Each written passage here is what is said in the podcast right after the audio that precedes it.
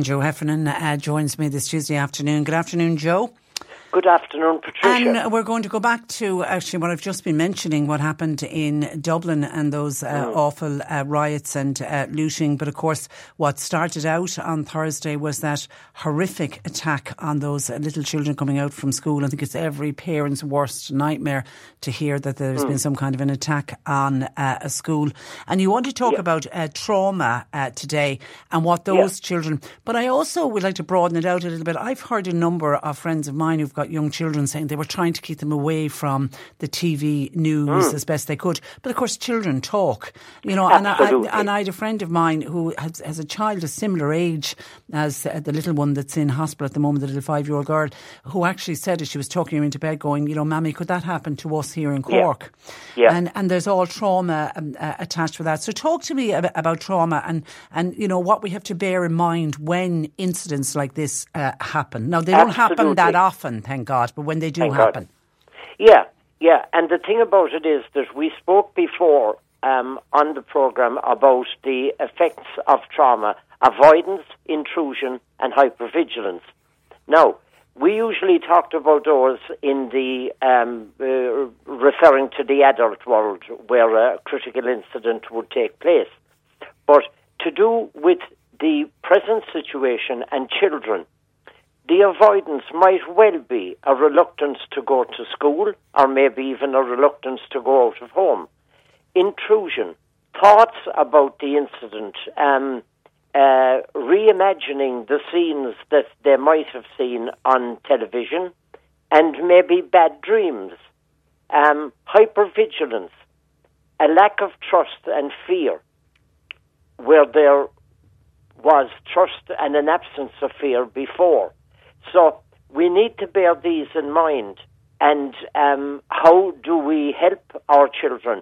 Now, in a critical incident to do with adults, we used to talk a lot about homogenous groups. In other words, those who were exposed to this as against that, etc.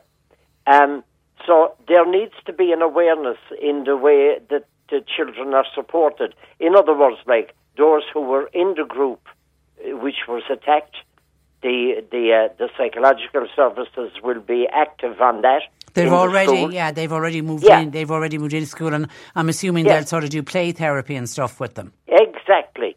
Now, those who witnessed what happened are another group. The pupils of Kalashdeva are another group, and then you have the general cohort of young people around the country, our own little kids that we need to help in any way we can with this. And yes, I'd be 110% with you on. Now, play therapy can be very helpful for young children. They can express things through play that they might not be able to articulate in words. Because they won't have the vocabulary. Exactly, exactly. So maybe, you know, now play therapists will know best, but maybe using small little characters, you know, even little wooden or whatever, men, women and children, and playing with them. And the play therapist will know all about this, it gives the child the opportunity to express what, as you say, they might not have the vocabulary to express in words. So, and who is that little guy there now? Oh, that's such a person. And then, and even the way that the little characters are being moved around, one has been taken away from the other group. Well, why was that now? And that. So that can be extremely, extremely helpful. And, of course, the other one that can be in the same area, really, would be art therapy. Children are wonderful at depicting things on, you know, little drawings and paintings. And they usually will talk a little bit about what's that now and what that is. And, that's such a thing happening. So The main thing that we can do for our children is to have great patience and to listen carefully to what the child is saying and any questions that they are asking. I suppose one wouldn't want to be very graphic in what they would be saying in answer to questions, but at the same time, to say that a very bad thing happened, and the big word that I will repeat a couple of times today would be the word safe. To tell the child we are safe. And the thing is, Patricia, that we've been through so much between the pandemic, between the pictures and stories from Ukraine, and now Gaza and that. But apart from the pandemic, which was very much here, Ukraine, Gaza, these stories are sort of, in a way, far away places. Mm. But now this happened in our own country, in our own, one of our own schools. In our own capital. Children would have gone to Dublin, maybe to see a show or go to the zoo, and, it's an area that they might even know well. Yeah, absolutely. And, they'll be getting stories. The televisions nowadays, far from way back then, huge screens with living colour, very, very vivid. Yeah, and we have rolling news service, whereas, when I was growing up, the news was on at 6:00 and at 9:00 and that was it. So, there was a way to, there wasn't this rolling news that we have at the moment. It's very hard because somebody is making that point. Would you, Joe, suggest that where possible you try to shield your child by not letting them see what has happened? Absolutely. Definitely not to be immersed in this rolling news, without a doubt. But at the same time, we need to be realistic and to realise we can't really protect them from knowing what's going on. Even,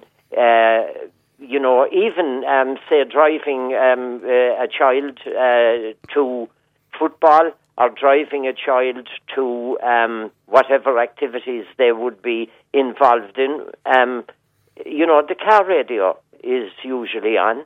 And the next thing is we hear another story about the awful things happening in Gaza, the awful thing that happened in Dublin.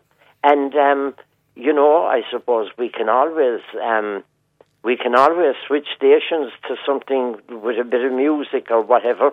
But, it's impossible. And, of course, the older children then, and I don't think we would be concentrating solely today on very young children, but, say, early teens and teenagers, they're also very, very affected by this. Yeah, a listener said, I did my best to keep my 7-year-old away from the news all over the weekend. Yeah. He went to school on Monday morning, and when he came home from school, the first thing he started talking about, Mammy, did you hear what happened in Dublin? The other children were talking about it. You see, that's the problem. You can't avoid that. Yeah, you can't stop other children from talking about it. And then, of course, the older kids, social media. Mm.